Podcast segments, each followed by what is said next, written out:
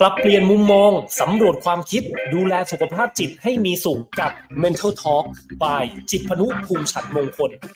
มาติดตามกันต่อนะครับ คุณผู้ฟังครับในช่วงนี้เราไลฟ์อยู่ด้วยนะทุกช่องทางเลยของ FM 91 Traffic Pro นะฮะเข้ามาฟังกันเข้ามาติดตามกันนะครับ ในช่วง Mental Talk นะคุยกันเรื่องสุขภาพจิตนะครับ วันนี้เป็นเรื่องใกล้ ๆ ตัวเนาะอ่าเรื่องของการบ่นนะฮะบ่นทั้งวันบ่นทั้งวันนะฮะบ่นอยู่นั่นละอะไรอย่างเงี้ยนะครับ ส่งผลต่อตนเองหรือว่าคนรอบข้างอย่างไรบ้างนะครับหรือว่าท่านใดที่รับชมกันอยู่ตอนนี้นะฮะฝากกันนะครับกดไลค์กดแชร์ครับเพื่อเปิดการมองเห็นด้วยแล้วก็อย่าลืมนะฮะคอมเมนต์มาใต้ไลฟ์ทักทายกันมาได้เลยนะครับ หรือว่าท่านที่มีอะไรอยากจะแชร์ อยากจะเล่าประสบการณ์ก็ก็ค่อย ๆ พิมพ์มาได้นะครับ เพราะว่าตลอดรายการเดี๋ยวจะสำรวจให้นะครับว่ามีมีท่านใดที่สอบถามหรือว่าสงสัยประเด็นอะไรบ้างนะครับ วันนี้เช่นเคยให้คุยกับอาจารย์หน่อย อาจารย์รุจิราหมอกเจริญนะครับ นักจิตวิทยาระดับ 6 ครับ โรงพยาบาลจุฬาลงกรณ์สภากาชาติไทยนะครับ อาจารย์หน่อยสวัสดีครับ สวัสดีค่ะ สวัสดีครับ วันนี้คุยเรื่องการบ่นนะฮะบ่นทั้งวันส่งผลต่อตนเองและคนรอบข้างอย่างไรบ้างนะครับอ่าพูดมากกับบ่นอาจารย์อธิบายก่อน เหมือนกันไหม บางทีผมก็แยกไม่ออกไงนะเฮ้ยพูดเยอะไปปะเนี่ยอะไรอย่างเงี้ยหรือว่าหรือว่าบ่นหรือว่ายังไงฮะ ค่ะ ครับ คือมันทั้งบ่นทั้งพูดมากเนี่ยค่ะ มันก็มีวิธีการสื่อมันเป็นวิธีการรูปแบบหนึ่งของการสื่อสารเหมือนกัน แต่ว่าถ้าเป็นพูดมากเนี่ย บางทีมันอาจจะไม่ได้มีลักษณะของการตำหนิ หรือว่าไม่ได้มีเรื่องของอารมณ์ลบความคิดลบอะไรขนาดนั้นนะคะ เหมือนกับว่า อ๋ เจออะไรแล่นผ่านสมอง อฮะ ผ่านอะไรเข้ามาก็พูดไปเรื่อยๆอย่างเงี้ยค่ะ แต่ว่าถ้าเป็น ครับ การบ่นเนี่ย บางทีมันอาจจะมีเรื่องของความไม่พอใจหรือว่า อ๋อ เรื่องของความไม่ต้องการ มีอารมณ์ทางด้านลบอยู่ในนั้นด้วยอะค่ะ เข้าใจละนะครับแบบขับรถผ่านอะไรเห็นอะไรก็ต้องก็พูดตลอดเลยอะไรเงี้ยคือพูดมากไม่ได้ไม่ได้บ่นแต่บ่นนี่คือมันมีความรู้สึกแง่ลบนะฮะอ่าผสมเข้าไปด้วยใช่ไหมครับผม ค่ะ เอ่อ หรือมีความต้องการบางอย่างอยู่ในนั้นด้วยเหมือนกัน อืมนะครับผม คือจริง ๆ ตอนอ่าเด็ก ๆ ผมว่า ไม่รู้ว่าคุณแม่เป็นเหมือนกันบ่นไหมอ่ะอันนี้ก่อนที่เข้าเรื่องนะคุณแม่บ่นไหมของอาจารย์เนี่ย ไม่เหลือค่ะ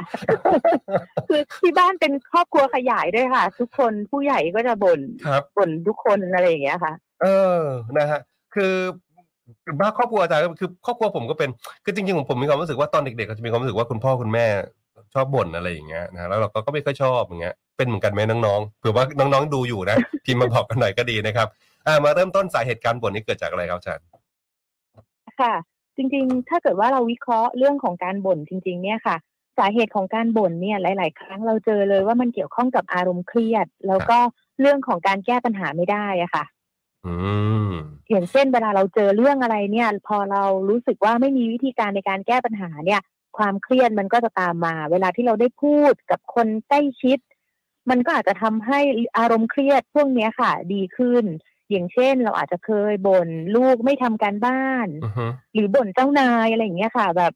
ทำไมทำแบบนี้อะไรอย่างเงี้ย หรือว่า ครับ ถ้าเกิดว่าเป็นเด็กๆ อย่างที่คุณจิตพานุบอกก็อาจจะบ่นเรื่องครูให้การบ้านเยอะทำโครงงานไม่ได้อะไรอย่างเงี้ยค่ะ ครับ เวลาที่เรากังวลหรือว่าเราเครียดเนี่ย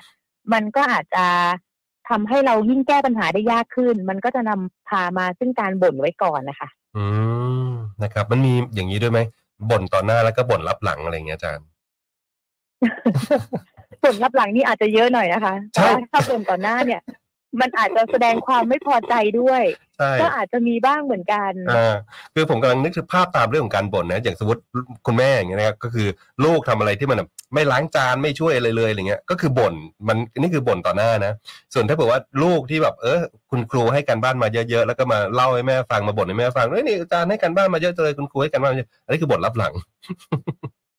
อ๋อ ใช่ ค่ะ ไหมฮะเออ อาจจะอยู่ที่ความสัมพันธ์เดิมด้วยค่ะ ว่าเราจะบ่นต่อหน้าได้ไหม หรือว่า เราควรจะบ่นรับหลังดีกว่า ครับผมว่าบ่นรับหลังดีกว่าฮะ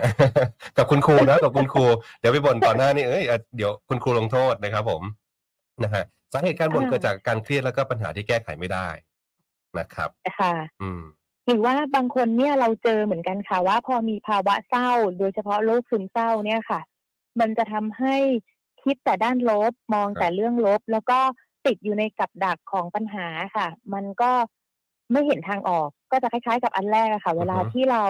แก้ไขปัญหาไม่ได้ หรือว่ามองไม่เห็นหนทางในการที่จะจัดการกับปัญหาค่ะ มันก็อาจจะทำให้เราเลือกวิธีการที่จะพูดบ่น อืม ซึมซึมเศร้านี่หมายถึงว่าเอ่อเป็นเป็นโรคเลยไหมฮะหรือว่าแบบเออแค่แบบอ่าซึมเศร้าแบบเฉยๆอะไรอย่างเงี้ยแบบ เป็นภาวะเป็นเป็นโรคหรือว่าแบบเป็นแค่ช่วงขณะอะไรอ อาจ ย่าง จะ เงี้ย เป็น ครั ภา บ วะของโรคก็ได้ค่ะ อ๋อ เป็นภาวะของโรคก็ได้ โดยเฉพาะในผู้สูงวัย ฮะ คือถ้าเป็นผู้สูงอายุอย่างเงี้ยค่ะ บางคนจะอ่าบางคนจะสังเกตเห็นว่าตอนตอนสาวๆคุณแม่ก็ไม่ค่อยบ่นนะครับ แต่ว่าทำไมพอเริ่มอายุเยอะขึ้นเริ่มสูงวัยขึ้นเนี่ย เราจะเจอผู้สูงวัยที่บ่นเยอะ หรือว่าไม่พอใจเยอะหงุดหงิดเยอะอะไรอย่างเงี้ยค่ะ จริงๆมัน อือฮึ มีงานวิจัยเยอะเหมือนกันค่ะ ว่า ครับ ทั้งโรคซึมเศร้าในผู้สูงอายุหรือว่าอ่าภาวะของโรคสมองเสื่อมบางอย่างเนี่ย โดยเฉพาะอ่าสมองส่วนของการคิดและการแก้ปัญหานะคะพวกฮิปโปแคมปัสอะไรพวกเนี้ยค่ะ ที่จะเสียเหมือนกับจะฝ่อลงเป็นอันดับหนึ่งเลย ถ้าเกิดว่าเขามีภาวะของโรคสมองเสื่อมโรคสมองฝ่อหรือว่าโรคอัลไซเมอร์อะค่ะ ครับ มันจะทำให้กระบวนการคิดวิเคราะห์เนี่ย มันแก้ปัญหาไม่ได้ อ่าฮะ ก็จะเข้าไปในสาเหตุของการบ่นข้อแรกของเราเหมือนกันว่า พอรู้สึกเครียดแล้วแก้ปัญหาไม่ได้เนี่ย ผู้สูงวัยบางท่านก็อาจจะบ่นเยอะขึ้น โอ้แสดงว่าการบ่นนี่ก็บ่งบอกได้ว่าคนนั้นเนี่ย อาจจะเริ่มมีอาการสมองเสื่อมแล้วได้ใช่ไหมฮะอาจารย์ ค่ะโดยโดยเฉพาะบุคลิกที่เปลี่ยนแปลงไป อย่างเช่นแต่ก่อนเนี้ยก็ไม่ได้พูดบ่นเยอะขนาดนี้ แต่ว่า ครับ พอเหมือนสูงวัยขึ้น ฮะ อายุเยอะขึ้น อ่ะก็อาจจะต้องพบแพทย์นะคะ ว่าสาเหตุมันเกิดจากอารมณ์ ม เรื่องของความเปลี่ยนแปลงในช่วงวัย หรือว่าเป็นเรื่องของโรคอัลไซเมอร์ อือฮึ ที่ทำให้กระบวนการคิดวิเคราะห์ในการแก้ปัญหามันลดลง ครับผมกำลังนึกถึงว่าเออถ้าจะเป็นการบ่นแล้วบ่งบอกว่าเขาสมองเสื่อมหรือเปล่าเนี่ย คือเหมือนกับว่าเรื่องของเรื่องที่ที่จะบ่นด้วยไหมอาจารย์ เรื่องที่บ่นเนี่ยมันคือแบบมันอาจจะไปทั่วอะไรอย่างเงี้ยแบบจับต้นชนปลายไม่ถูกอะไรเงี้ยก็อาจจะสันนิษฐานได้ว่าเออสมองเสื่อมหรือเปล่า อย่างนั้นใช่ไหมฮะ ค่ะ หรือว่าเรื่องที่มันแก้ไขปัญหาไม่ได้แบบ ถ้าแต่ก่อนเคยคิดเคยวิเคราะห์ได้ ครับ เคยจัดการได้ แต่ว่าตอนเนี้ยก็คือไม่เหมือนเดิมเปลี่ยนแปลงไป อืม ตอนนี้คิดวิเคราะห์ไม่ค่อยได้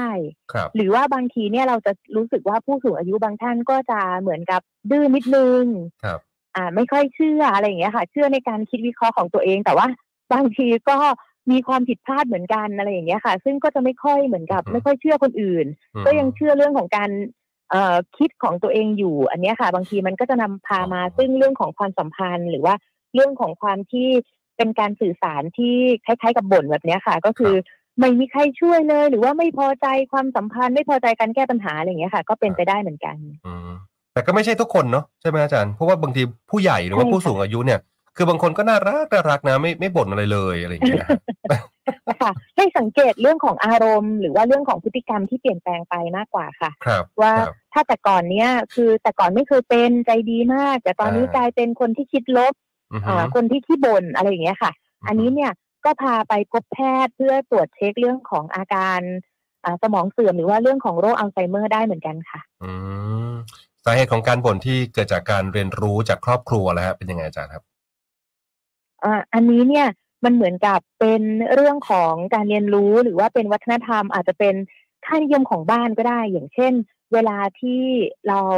อยู่กับคุณพ่อคุณแม่ที่ที่บ่นหรือว่าเอ่อเหมือนกับพูดความต้องการอย่างเช่น ถ้าเกิดว่าเหมือนไปร้านอาหารแบบเนี้ยค่ะ ครับ แล้วคุณพ่อคุณแม่ไม่พอใจพนักงาน หรือว่าไม่พอใจร้านอาหาร คุณพ่อคุณแม่ก็เป็นโมเดลให้เด็ก ๆ เห็นเลยว่าอ๋อเราต้องทำแบบนี้นะ แสดงความไม่พอใจเป็นพนักงานเสิร์ฟก็ต้องต่อว่าแบบนี้อะไรอย่างเงี้ย เด็กๆ ก็จะเรียนรู้ว่า อ๋อ ถ้าเราไม่พอใจ หรือว่าเรามีความต้องการ จริงๆ เราสามารถคอมเพลน เราสามารถบ่นได้อย่างเงี้ยค่ะ บางทีมัน อือฮึ การบ่นเนี่ย มันก็จะถูกถ่ายทอดมาเหมือนกันว่า เอ๊ะ จริง ๆ แล้วเราสามารถทำได้ แต่ว่าเวลาที่เราทำแบบเนี้ยค่ะ คนที่เฝ้าดูอยู่ หรือว่าความสัมพันธ์ ระหว่างเราที่เป็นลูกค้ากับผู้บริการอะไรเงี้ย ครับ เราอาจจะดูด้วยว่าเรากำลังสอนอะไรเด็ก ๆ อยู่ อ๋อหมายถึงคุณพ่อคุณแม่ เคย ใช่ไหม เป็น ใช่ค่ะ อ่าอ่า เคยเป็นไหมคะว่าพอไปถึงแล้วรู้สึกว่าบริการไม่ดีแล้วเราก็เรียกน้องๆ มาต่อว่าเรียกผู้จัดการมาคุยอะไรอย่างเงี้ยค่ะ คุณจิตพานุเคยเคย ไม่ถึงข เค นาด ยมีประสบการณ์ไหม นั้น คะ ไม่ไม่ไม่ถึงขนาดนั้น ผมเป็นลูกค้าที่ดีอะไรอย่างเงี้ ย อ๋อ มีบ้างเหมือนกันค่ะ บาง ครับ ครั้ง บาง ครับ ครั้งเนี่ยพอพอเหมือนกับว่า เอ่ออาจจะเป็นเหมือนแก้วที่มันไม่ค่อยสะอาดอะไรอย่างเงี้ยค่ะ ะครับครับ อ่า แต่ก่อนนี้ดิฉันก็ยังจะเหมือนเรียกพนักงานมาแล้วบอกว่าอันนี้แก้วไม่สะอาด อือฮึ ซึ่งมันไม่โอเคอะไรอย่างเงี้ยค่ะ ครับ แต่ว่าพอพอเหมือนกับเริ่มคิด สิ่งที่พูดออกไปได้อย่างเงี้ยค่ะ บางทีเราก็คิดว่าแก้ไม่สาดมันไม่ใช่เรื่องใหญ่ ที่จะต้องเรียกพนักงาน ทุกคน อืม แล้วให้มาดูแก้วที่มันไม่สะอาดอย่างเงี้ยค่ะ อย่างมากก็บอกพนักงานว่าเออพี่ขอแก้วใบใหม่ อ่าใช่อืม อ่าค่ะ ครับ ซึ่ง ครับ มันก็จะมีเหมือนกันว่าขั้นตอนของการที่เราจะแก้ไขการบ่นของตัวเองค่ะนี่ถือว่า ครับ ใช้กับตัวเองไปแล้วหนึ่งครั้ง อ่า คือเราอาจจะไม่ได้มองเรื่องนี้ว่ามันเป็นเรื่องแย่หรือว่าเป็นเรื่องใหญ่ขนาดเท่าที่เราจะต้องบ่นขนาดนั้นหรือเปล่า โดยเฉพาะถ้าเรามีวิธีการแก้ปัญหาแบบเนี้ยค่ะ ใช่ใช่นะครับ แล้วจริง ๆ ผมมีความรู้สึกว่า ถ้าถ้าอย่างเงี้ย อย่างกรณีที่ไปเจออะไรที่ไม่ค่อยไม่ค่อยพอใจอย่างสมมตินอกบ้านในร้านอาหารอะไรอย่างเงี้ยไม่ใช่บ่นมั้งอาจารย์ผมว่าตำหนิมั้งตรงนั้นอะด่าเลยแหละบางที ใช่ไหมผมทำให้ผมนึกถึงอะไรรู้ไหมผมนึกถึงข่าวตอนนี้เลยนะฮะ ก็คืออ่ารถพยาบาลนะฮะ ที่ ถอนเอากล้วยแขก ตอนที่ไปรับผู้ป่วยแล้วก็ส่งโรงพยาบาล ที่นครนายก อ๋อ โอ้โห นะฮะ คือน้ำเสียงของของคุณผู้หญิงนี่เข้าถึงอารมณ์มาก ๆ เลย นะครับ เป็นชุด เป็นชุด นะฮะ คือมันเลเวลของของอาการบ่นนี่มันมันมากอะ่ะร้อยก็เกินร้อยห้าสิบไปแล้วผมว่าอะไรอย่างเงี้ยนะครับ อ่า แต่เขาเขาขายเขาขายการบ่นเหมือนกันถ้าเป็นลักษณะแบบนั้น ก็คือแบบนี้มันจะอาจจะทำให้เด็ก ๆ นี่ถ่ายทอดมาจากจากพ่อแม่ผู้ปกครองได้ถูกต้องไหมครับ ค่ะเด็กๆก็จะเรียนรู้อะค่ะ ว่าอ๋อเราก็บ่น อ่า พูดไปเลยแสดงความไม่พอใจ ครับ อะไรอย่างเงี้ยค่ะ เราก็จะได้ในสิ่งที่เราต้องการ ซึ่งบางทีเนี่ย เราอาจจะดูว่าสิ่งที่เราทำกับความเป็นเหตุเป็นผล ครับ หรือว่าการที่เราตระหนักรู้แล้วว่าเรื่องราวมันไม่ได้แย่ขนาดนั้น หรือว่ามัน อือฮึ มีทางแก้ไขปัญหาเนี่ย อันนี้เนี่ยก็จะทำให้เด็ก ๆ เนี่ยได้เรียนรู้อีกโมเดลหนึ่งเหมือนกันว่า บางครั้งอาจจะไม่ต้องบ่นหรือว่าไม่ต้องพูด สิ่งที่มันเป็นด้านลบก็ได้ ก็แค่แก้ไขปัญหาเท่านั้น เด็ก ๆ ก็จะเรียนรู้ได้เหมือนกัน ครับผมะฮะ อันนี้ต้องดูด้วยว่าถ้าที่บ่นหรือว่ามองในแง่ลบเนี่ย มีมรดกจากคุณพ่อคุณแม่ติดตัวมาเรื่องของการบ่นเรื่องของการมองในแง่ลบด้วยหรือเปล่า ไม่อะผมว่าตอนเด็กๆเราเราก็แบบเอ่อไม่ค่อยมีความสุขเนาะตอนที่คุณแม่บ่นเนี่ย เราก็คิดว่าโตขึ้นเราก็จะไม่ไม่บ่นคนอื่นอะไรอย่างเงี้ยเราจะเป็นคนน่ารักสำหรับ เดี๋ ทุ ยว กคน นะ เดี๋ยวลองมีลูกก่อน นะคะ เออใครมีลูกนะบอกหน่อยนะฮะคือมันมันมันห้ามใจไม่ได้จริง ๆ ยังไงหรือเปล่านะฮะว่าเออถึงต้องบ่นลูกอะไรอย่างเงี้ย อืม ใช่ค่ะ ครับ ทำไมไม่เก็บกระเป๋าไม่ทำการบ้านยังไม่อาบน้ำอีกเหรออะไรแบบเนี้ยค่ะ ใช่ดา เดี๋ บ ยวล นั้ อง น มีลูกก่อนเถอะค่ะไม่แน่ ดาบนั้นคืนสนอง นะครับ อีกอันหนึงบอกว่าได้ความสนใจนี่ไงฮะคือบ่นบ่นไปแล้วเออคนก็หันมาสนใจอะไรอย่างเงี้ยเหรอครับ ใช่ค่ะ คืออ ม บางทีเนี่ย อย่างที่บอกว่าบางทีการบ่นเนี่ยเป็นรูปแบบหนึ่งของการสื่อสาร ครับ คือถ้าเกิดว่าปกติแล้วไม่มีความสนใจ ไม่ได้รับความใส่ใจ หรือว่าถ้าพูดในน้ำเสียงปกติเนี่ย บางทีก็จะไม่มีใคร ไม่ค่อยมีใครได้ยิน หรือว่า อือฮึ ไม่ค่อยมีคนสนใจ ครับ แต่ถ้าเมื่อไหร่เปิดฉากด้วยความแรงนิดนึง บ่นคอมเพลนหน่อยๆ อะไรอย่างเงี้ยค่ะ อืม คนก็จะเริ่มแบบ เอ๊ะแม่เขาจะเอาอะไรสนใจ สนใจคุณแม่หน่อยสิอะไรอย่างเงี้ย บางทีพอได้รางวัลบางอย่างจากการพูดตำหนิพูดบ่นเนี่ยค่ะ ครับ โดยเฉพาะเรื่องของความสนใจเนี่ย มันก็จะทำให้พฤติกรรมเรื่องของการบ่นเนี่ยยังคงอยู่ แต่ก็ไม่ได้หมายความว่าจะทำเป็นไม่ได้ยินหรือทำเป็นไม่สนใจนะคะ ครับ เพราะว่ามันจะยิ่งเพิ่มเลเวลของการบ่น ครับ เพิ่มขึ้นไปอีกอะไรอย่างเงี้ยค่ะ แต่ว่ามันก็จะมีวิธีการที่เราจะอยู่กับคนที่บ่นได้เหมือนกัน อ๋อ เข้าใจละอ่าผมยกสถานการณ์ก็แล้วกันสมมติคุณแม่กลับมาที่บ้านเสร็จปุ๊บจานชามก็ไม่ล้างเลยก็บ่นเนี่ย ลูกเนี่ยวันนี้วันหยุดอยู่กันทั้งวันไม่ยอมล้างจานให้เลยอะไรเงี้ยทิ้งกองพะเนินเทินทึกอะไรแบบเนี้ยนะก็บ่นบ่นบ่นใช่ไหมแล้วก็แบบทุกตอนเนี้ยเด็กก็ปรับตัวว่าเออนะฮะอ่าก็ล้างจาน พอคุณแม่จะกลับมาหรือว่าอะไรเงี้ยก็คือล้างจานให้มันเสร็จสับเรียบร้อย พอพอปัญหานั้นโดนแก้ไขเนี่ย คุณแม่จะหยุดบ่นไหมอาจารย์หมายถึงว่า คือก็ถ้าได้ตามสิ่งที่ตัวเองต้องการแล้วอะค่ะ ครั ก็ บ อาจจะหยุดบ่น อ่า แต่ทีเนี้ยพอเด็กๆเริ่มทำอีก คุณแม่ก็จะบ่นอีก มันก็จะเป็นวงจรแบบเนี้ยค่ะว่า เมื่อไหร่ที่เกิดปัญหาอันนี้ขึ้นมาเนี่ยคุณแม่ก็จะพูดแต่ว่า ถ้าเราจะมองในระยะยาว หรือว่าช่วยในการแก้ไขปัญหาเนี่ย ครับ อาจจะต้องมานั่งถามกันเลยว่าแล้วเพราะอะไรถึงไม่ล้าง ม อ๋อเล่นเกม อ่ะโอเค มันอาจจะมีสาเหตุว่า ถ้าอย่างนั้นเราจะต้องช่วยลูกโดยเฉพาะเด็กๆวัยประถมเนี่ยจัดการเวลาแล้วแหละว่า โอเค ถ้าอย่างนั้นห้าโมงถึงหกโมงเล่นเกม แล้วหกโมงถึงหกโมงครึ่ง ครับ เรามาจัดการงานบ้านกันอะไรอย่างเงี้ยค่ะ คือช่วยเขาในการจัดการเวลา อืม อาจจะต้องหาสาเหตุเลยว่า เพราะ ครับ อะไรเด็กๆถึงยังเป็นวงจรของไม่ไม่บ่นไม่พูดก็ไม่ทำอะไรอย่างเงี้ยค่ะ ครับนะฮะแหม แบบผมขอนอกเรื่องนิดหนึ่งได้ไหมฮะเมื่อสักครู่อาจารย์ไปแตะเรื่องของเวลาอย่างเช่นการเล่นเกมเนี่ยอ่าห้าโมงถึงหกโมง ใช่ไหมชั่วโมงเดียวเองอะ ค่ะ ความเป็นจริงมันไม่พอนะ อาจารย์ ใช่ไหมความเป็นจริงมันไม่พอแล้วอย่าอย่าว่าอย่างนั้นอย่างนี้นะฮะเท่าที่เห็นเนี่ย เด็กตื่นมานี่ก็คว้ามือถือหมับแล้วนะฮะกินข้าวก็ไม่อยากจะกินนะครับผมแล้วก็อยู่กับมือถือทั้งวันอะไรอย่างเงี้ยฮะ ค่ะ ชั่วโมงเดียวไม่พอครับผม ครับ อันนี้มันอาจจะเป็นกติกาที่เราตกลงกันในบ้านด้วยก็ได้นะคะ ครับ อย่างเช่น ถ้าเกิดว่าบางคนเนี่ยมีข้อตกลงเลยว่าถ้าทำการบ้านเสร็จก่อน อ่า แล้วถึงจะได้เล่นมือถือ ครับ เด็กๆก็อาจจะรีบทำการบ้าน หรือว่าบางคนเนี่ยทำการบ้านไม่เสร็จสักทีเขาก็จะไม่ได้เล่น อันเนี้ยเป็นข้อตกลงที่เราสามารถตั้งกติกากันในบ้านได้เลยค่ะว่า อืม เราจะให้เอ่อมีความรับผิดชอบ หรือว่ามีส่วนร่วมอะไรในบ้านบ้างที่จะให้เกิดขึ้น ผมเห็นอยู่บ้านหนึ่งอันนี้จะจะเลยเคสของอาจารย์เลยทำการบ้านเสร็จก่อนแล้วก็มาเล่นเกม เด็กก็ไปทำการบ้านทำการบ้านไปร้องไห้ไปอะอา จารย์ คือมันต้องเป็นอย่างนั้นใช่ไหมฮะต้องทำการบ้าน ร้องไป มั ก็ร้อง ทรมานขนาดนั้น จริง เด็กผู้ชายด้วยผมเห็น มันดู มันดูทรมานขนาดนั้นเลยเราอาจจะชวนน้องคุยก็ได้นะคะ ว่ามันดูทรมานจังเลยลูกอาการมันเป็นยังไง มันร้องไห้ เพราะมันเศร้าหรือมันคับข้องใจยังไงบ้างอะไรอย่างเงี้ยค่ะ เราจะได้รู้ว่าจริง ๆ แล้วร้องไห้ได้นะคะ แต่คว่ารับ เราจะได้เข้าใจอารมณ์ว่า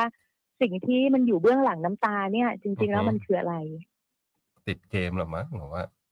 ผมก็ไม่มั่นใจเหมือนกันผมก็ไม่มั่นใจผมก็เลยผมก็เลยทักทวง ห อา รือ จารย์ ว่า ว่าเออวางแผนให้เล่นเกมชั่วโมงเดียวก็ไม่น่าจะพอ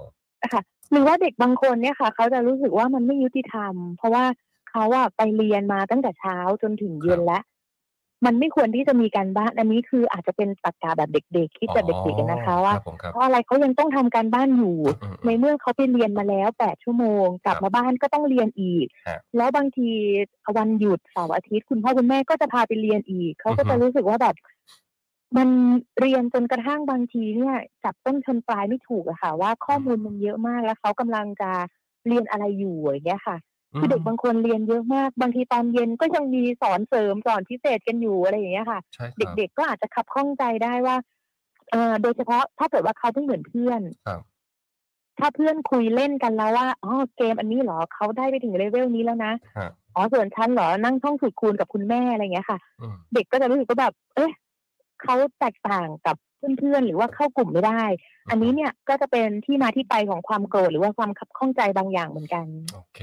นะครับอ่ะเดี๋ยวมีโอกาสคงได้คุยเรื่องนี้แบบเต็มๆอีกทีหนึ่งเนาะนะครับเอ่อ คุยเรื่องการบ้านใช่ไหมคะ คุยเรื่องคุยเรื่องติดเกมนี่แหละอะไรเงี้ยเพราะว่าจริง ๆ อาจารย์คือมันมันสังส่วนเพราะเท่าที่ผมเห็นนะคือพ่อแม่ก็ไม่ค่อยจะได้มีเวลาแบบดูแลลูกแบบใกล้ชิดเลยมากอะไรเงี้ยใช่ไหมครับผมก็จะให้เด็กนี่ดูกับมือถืออะเพราะเขาอยู่แล้วเขาไม่ร้องไง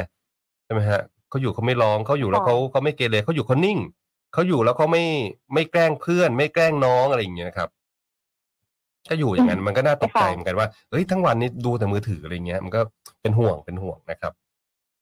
ค่ะ มันมีหลายครั้งเหมือนกันที่พอเด็กอยู่กับจอแล้ว คุณพ่อคุณแม่จะสุขสบายขึ้น จริง บางทีเราก็เลยรู้สึกว่า เออ พอมันสบายเรา อืม เด็กๆเขาก็ดูโอเค มันก็เลยไม่ได้เห็นผลระยะยาวนะคะ ว่า ใช่ เรากำลังจะปล่อยให้เอ่อสื่อสอนลูกมากกว่าที่เราสอนลูกหรือเปล่า แล้วพอผ่านไปสักพักหนึ่งก็มาบ่นอีกนะแม่เนี่ยนะมาบ่นว่า เนี่ยลูกก็ติดแต่มือถือดูแต่มือถือทั้งวันเลยบ่นอีกอะโอ้ยนะครับ กลับมากลับมาวงวงเวียนเดิม นะครับอ่าการบ่นมีข้อดีข้อเสียเหมือนกันใช่ไหมอาจารย์ครับเล่าให้ฟังนิดหนึ่งครับ ค่ะเอ่ออย่างข้อดีเนี่ยค่ะ บางทีเราก็ได้พูดเรื่องของสิ่งที่เราอยากพูดอะ ครับ พูดความรู้สึกพูดความคิดหรือว่าความต้องการ บางทีเราก็รู้สึกดีกับสิ่งที่เราพูดเหมือนกันค่ะ อืมอืม อ่า แต่ว่ามันอาจจะเป็นความดีความรู้สึกดีแบบชั่วคราวอะค่ะ ครับ อยากจะเปรียบเทียบว่าจริง ๆ แล้วการบ่นเนี่ย มันเหมือนกับการที่เรากินหมูสามชั้นทอดอะค่ะคุณจิพานุ ครับ นึกออกไหมคะว่ามันจะฟินในช่วงแรก ๆ ช่วงที่ทาน แต่ว่าถ้าเราทานเยอะๆหรือว่าเราทานไม่หยุดเนี่ย บางทีมันก็จะส่งผลเสีย ครับ กับร่างกายของเราเหมือนกัน การบ่นก็จะเป็นประมาณนั้นเลยค่ะว่า อ๋อ มันอาจจะดีในช่วงแรก ๆนะคะ แต่ว่าข้อเสียที่จะตามมาเนี่ย รับรองเลยว่า มันทำให้เราเหมือนกับ อันนี้เราข้ามไปข้อเสียเลย ครับ ข้อเสียก็คือมันอาจจะทำให้เราเนี่ย มองเห็นแค่ตัวเองอะค่ะ อือฮึ มองเห็นแค่ความรู้สึกของเราความต้องการของเราโดยที่ลืมมองความรู้สึกหรือว่าความเห็นของคนอื่น ครับ ซึ่ง อืม การที่เราบ่นแบบนี้ไปเรื่อยๆเนี่ยแน่นอนมันจะทำให้เราเสียความสัมพันธ์กับคนรอบข้างไปแน่ ใช่ อืมนะครับบ่นได้แต่อย่าเยอะเอาแค่แบบพอดีพอดีใช่ไหมครับ ๆค่ะ เนาะนะฮะอ่าเดี๋ยวเดี๋ยวพักตรงนี้มามาตอบคำถามนิดนึงก่อนไหมอาจารย์ เพราะว่ามีหลายท่านที่ที่สอบถามมาอย่างคุณอ่ากิตนา อันนี้แบบคำถามแบบสั้นๆเลย สวัสดีครับ ผมไม่มีความสุขจะปรึกษาที่ไหนครับ เออ อืม ถ้าเกิดว่าเออเป็นสายด่วนของกรมสุขภาพจิตก็มีนะคะ ครับผ ห ม รือว่าเราเคยมีสายของสมาคมสมาริการอันนั้นก็สามารถโทรไปให้มีผู้รับฟังได้เหมือนกัน สมาธิแต่นี่คือ หรือว่า 24 ชั่วโมงใช่ไหมอาจารย์ ใช่ค่ะ ถูกไหม ใช่ค่ะ อ๋อ ของเอ่อของกรมสุขภาพจิตก็โทรได้เหมือนกันค่ะ หนึ่งสามสองสาม ใช่ค่ะ ใช่ไหมอ่าหนึ่งสามสามก็โทรได้ 24 ชั่วโมงเหมือนกันใช่ไหมครับ ค่ะ นะครับ ถ้าไม่มีความสุขมันเป็นห่วงเลยนะฮะเนี่ยคุณกิตนาบอกว่า ผมไม่มีความสุขจะปรึกษาที่ไหนได้ครับ นี่นะฮะคืออันนี้เป็นเป็นแบบทางการ ใช่ค่ะ เป็นแบบทางการแบบปรึกษาเพื่อนได้ไหมอาจารย์ปรึกษาเพื่อนปรึกษาแฟน ปรึกษา ปรึกษา เอ่ออ อะไรเดีย ถ้า คน เปิด ครอบครัว ใจในการพูดคุยใช่ค่ะ ถ้าเปิดใจในการคุยพูดคุยได้เนี่ย จริง ๆ คนใกล้ชิดหรือว่าคนในครอบครัวเนี่ย ก็เอ่ออาจจะเป็นผู้รับฟังช่วยเหลือเบื้องต้นได้เหมือนกัน ครับ แต่ถ้ารู้สึกว่าไม่ไม่อยากที่จะพูดคุยเบื้องต้นกับเพื่อน หรือว่ากับคนในครอบครัวเนี่ย จริง ๆ เรื่องของสุขภาพใจเนี่ย เราก็จะมีหลายที่หลายองค์กรเหมือนกันที่เป็นพื้นที่ในการที่จะรับฟังกับบุคคลทั่ว ๆ ไปแบบเนี้ยค่ะ ครับผม ได้อยู่ อืม ค่ะ นะก็ลองดูว่าเราจะเปิดใจได้มากน้อยแค่ไหนนะครับนะหรือว่าหาคนที่แบบไว้ใจมากที่สุดอะไรอย่างเงี้ยเนาะได้คุยกันหาคนที่เข้าใจเรามากที่สุดอะไรอย่างเงี้ยนะครับ อืมหรือว่า ค่ะ บางความบางความทุกข์หรือว่าความรู้สึกบางอย่างก็ไม่อยากให้คนในครอบครัวรับรู้อะไรเงี้ยเราเข้าใจนะครับ ผม เพราะพวกเราเคยผ่านจุดนั้นมาก่อนนะครับอ่ะสู้ ค่ะ ๆสู้ๆนะครับ เชฟคงนะฮะ เปิด มี ใจในการพูดคุยได้เลยค่ะ ใช่ครับผมเชฟคงเชฟคงนะสะถามถามแบบนี้อาจารย์ครับว่าอ่าสวัสดีครับพี่ดี้และอาจารย์นะครับภาวะเบิร์นเอาท์อย่างอยู่บนถนนเนี่ยอย่าอย่างเช่น รถก็ติดบนถนนเนี่ยนะฮะเจอคนขับรถช้านะครับ เจอขับรถจี้ท้ายอะไรอย่างเงี้ย ส่งผลต่อภาวะจิตใจไหมครับ ผม ค่ะ เมื่อไหร่ที่เรารู้สึกว่ามันไม่ได้เป็นอย่างที่เราต้องการหรือว่าเราชอบอย่างเงี้ยค่ะ อันเนี้ยมันจะเป็นความเครียดและ ครับ โดยเฉพาะเอ่อคนที่ขับรถอยู่บนท้องถนนนะคะ ครับ ทั้งเหมือนกับเอ่อเป็นพี่แท็กซี่ เป็นพี่รถเมย์อย่างเงี้ยค่ะ ที่ต้องอยู่ตามท้องถนนบ่อยๆ แล้วก็อยู่ในสถานการณ์ที่มันควบคุมไม่ได้แบบเนี้ย คือเราไม่สามารถที่จะเดินไปบอกข้างหน้าว่าขับให้เร็วหน่อยอยู่ขวาแช่ขวาทำไมอะไรอย่างเงี้ย ครับ เพราะฉะนั้นเนี่ยแบกความเครียดในแต่ละวันเนี่ยอันเนี้ยเยอะมากอยู่แล้ว ถือว่าเป็นเรื่องของสุขภาพใจสุขภาพจิตอย่างหนึ่งเลยค่ะ กับเรื่องของท้องถนน อืมเจอคนขับรถช้าก็บีบแต่สิอาจารย์ใช่ไหมฮะ คือบางทีบีบแต่ยิ่งช้าลงนะคะงงมาก ยิ่งบีบแต่ยิ่งยิ่งเอ่อยิ่งเปิดไฟสูงยิ่งช้าลงอะไรอย่างเงี้ยค่ะ หรือว่าพอเราจะย้ายเลนปุ๊บพอเรา ครับ เอ่อเหมือนกับเปิด ฮะ ไฟขอทางอะไรอย่างเงี้ยค่ะ ครับ รถข้างๆจะมีความเร็วขึ้นมาทันทีเลยแบบ อืม เอ๊ะ รถรุ่นนี้พอเห็นเปิดไฟเปิดไฟเข้าเลนปุ๊บมันจะมีความเร่งขึ้นมาอะไรอย่างเงี้ยค่ะ แบบ ใช่ เป็นรุ่นรถที่น่าสนใจ ใช่ครับผม นี่ เราก็ต้องจอดอาจจะต้องไปจอดเคลียร์กันแยกหน้าก็ได้อะไรอย่างเงี้ย เราก็จะต้องดูว่าอ๋อบางทีก็ยังมีมีคนขับรถที่เป็นแบบนี้แต่ว่าเราควบคุมไม่ได้ ครับผม อืม ค่ะ เพราะฉะนั้นเนี่ยมันก็เลยแน่นอนแหละคนที่เจอแบบนี้บ่อย ๆ เนี่ย มันก็อาจจะมีเรื่องของสุขภาพใจสุขภาพจิตตามมา แต่บางทีเราก็อาจจะเอ่อคิดอีกอย่างหนึ่งได้ว่า เรื่องไม่ได้ใหญ่ อือฮึ ขนาดที่เราจะต้องจอดรถลงไปเคลียร์แยกหน้า อย่างที่คุณจิรานุบอกว่า เอ๊ะ เรื่อง บนถนนเนี่ยมันมันมันมีความเสียหายหรือว่ามันมีความจำเป็นแค่ไหนที่ ถ้าเปิดไฟขอทางแล้วเขาไม่ให้ทาง ครับ หรือว่าขับรถแช่ขวาเนี่ย จะมีวิธีการแก้ไขปัญหาตรงนี้ยังไงบ้างอะไรอย่างเงี้ยค่ะ อ๋อนะครับ โดยเฉพาะวันเนี้ยที่เราคุยกันเป็นข้อดีข้อเสีย ครับ ว่าโอเคบ่นก็มีข้อดีนะ แต่ก็มีข้อเสียเหมือนกัน อือฮึ ทุกเรื่องก็จะเป็นแบบนี้เหมือนกันค่ะ คือถ้าทำแบบนี้แล้วเนี่ยมีข้อดีอะไร ครับ หรือว่าถ้ามันเกิดเหตุการณ์นี้ขึ้นแล้วจะมีข้อเสียยังไง ครับ ถ้าเกิดว่าเราชั่งน้ำหนักข้อดีข้อเสียแบบนี้เรื่อยๆอย่างเงี้ยค่ะ บางทีเนี่ยมันก็อาจจะทำให้เราจัดการอารมณ์ได้ดีขึ้นเหมือนกัน ครับผมเออมีหลายคำถามเลยนะวันนี้เนี่ยอ่าการบ่นเป็นเรื่องปกติของสวครับนี่จากคุณนิชนะฮะ คุณโกดังบอกว่าแม่ผมเป็นคนขี้บ่นมากๆครับ เหมือนกันเลยฮะคุณโกดังอ่าเอาตังค์ให้ห้าร้อยเงียบกริบนี่ อ๋อ เนี่ย คุณแม่อาจจะคิดแล้วค่ะว่าเออไม่ต้องการแล้วก็ ได้ ห้าร้อยต้องการเยอะกว่าอะไรอย่างนี้ ใช่ ห แล้ รื ว อ คุ บาง ณ เรื่องก็ปล่อยวางได้ ไม่คุณแม่จะบ่นทุกวันคุณโกดังเชื่อผม จริง ๆ ถ้าบ่นมาปุ๊บได้ห้าร้อยเนี่ย โกดังกลับบ้านมาแม่บ่นทุกวันเลย อันนี้หลงกลคุณแม่แล้วเนี่ย อ๋อ ใช่ไหม เออนะครับอยากให้เงียบใช่ไหมล่ะอะไรเงี้ยนะครับ ถ้าไม่ให้ก็แบบเพิ่มระดับเลเวลของการบ่นขึ้นไปนะครับ คุณกิตติคุณกิตตินะครับ บอกว่าอ่าไม่ต้องเด็กหรอกครับ ผมนี่แหละครับห้าสิบแล้วนะตื่นมาปุ๊บนี่คว้ามือถือ อันดับแรกเลย โอ้คุณกิตติเนาะ นะฮะแต่ว่าผู้ใหญ่นี่ผมว่าคือคือพอจะแบบเรียกว่าเอ่อมีเหตุมีผลได้ว่าเออตอนนี้ต้องทำงานแล้วต้องไปทำธุระแล้วอะไรอย่างเงี้ยบ้างๆก็อาจจะหยิบขึ้นมาเช็คได้ เพราะว่ามันมีแบบการสื่อสารการอะไรอยู่ในเนี้ยเป็นเรื่องปกติพอได้เนาะอาจารย์ใช่ไหมครับ ค่ะ อืม คือการยับยั้งชั่งใจเนี่ย มันจะดีขึ้นถ้าเป็นในวัยผู้ใหญ่ ครับ แต่ถ้าเป็นเด็กเนี่ย ยับยั้งชั่งใจอาจจะได้ไม่เท่าเราอะค่ะ ใช่ใช่แล้วก็จะเพลินยาวไปทั้งวันเลยนะฮะเอ่อแหมเวลาไม่ค่อยมี เพราะว่าเอ่อเราเราตอบคำถามเยอะนะครับอ่ะให้อาจารย์แบบสรุปสั้นๆนิดนึงดีกว่าเรื่องของเรื่องของของของของการบ่นเนี่ยนะฮะอยู่กับคนขี้บ่นนะคือจะต้องทำยังไงอะไรอย่างเงี้ยอาจารย์ครับ ค่ะ ก็คืออันดับแรกเลยถ้าเราอยู่กับคนที่บ่นจริง ๆ เนี่ย อย่าบ่นคนที่บ่น หืม นึกออกไหมคะ เดี๋ยวเพิ่งนะ สม อย่า มุติว่า บ่นค ถ้าน เขาบ่ ขี้ น บ่นครับผม ใช่ถ้าเขาบ่นไปเราก็จะบอกว่า แม่พูดอยู่ได้แม่พูดเรื่องนี้วันหนึ่งเป็นร้อยรอบอย่างเงี้ยค่ะ อุ้ย อันเนี้ยไม่ได้เกิดปัญหาแน่นอนเอ้ประยโย ข ค อโทษอันเนี้ยไม่ได้เกิดวิธีการแก้ปัญหาแน่นอน ประโยคนี้เลยอ่ะอาจารย์ อ๋อเหรอคะ ประโยคคลาสสิกที่ทุกคนอาจจะเจอในทุกบ้าน จริงร้อยรอบแล้วอะไรอย่างเงี้ยเออ นะคะอันเนี้ยเราอาจจะตกหลุมความบ่นของคุณแม่ละ ครับ อันนี้เตือนไว้เลยนะคะ ว่า อย่าบ่นคนที่บ่นแต่ว่าเราจะหยุดเรื่องบ่นได้ด้วยการลงมือทำ อ่า อ่า ใช่ครับ เช่น อย่างเช่น เราอาจจะคุยกับคุณแม่เลยว่าที่บ่นเนี่ย คุณแม่ต้องการอะไร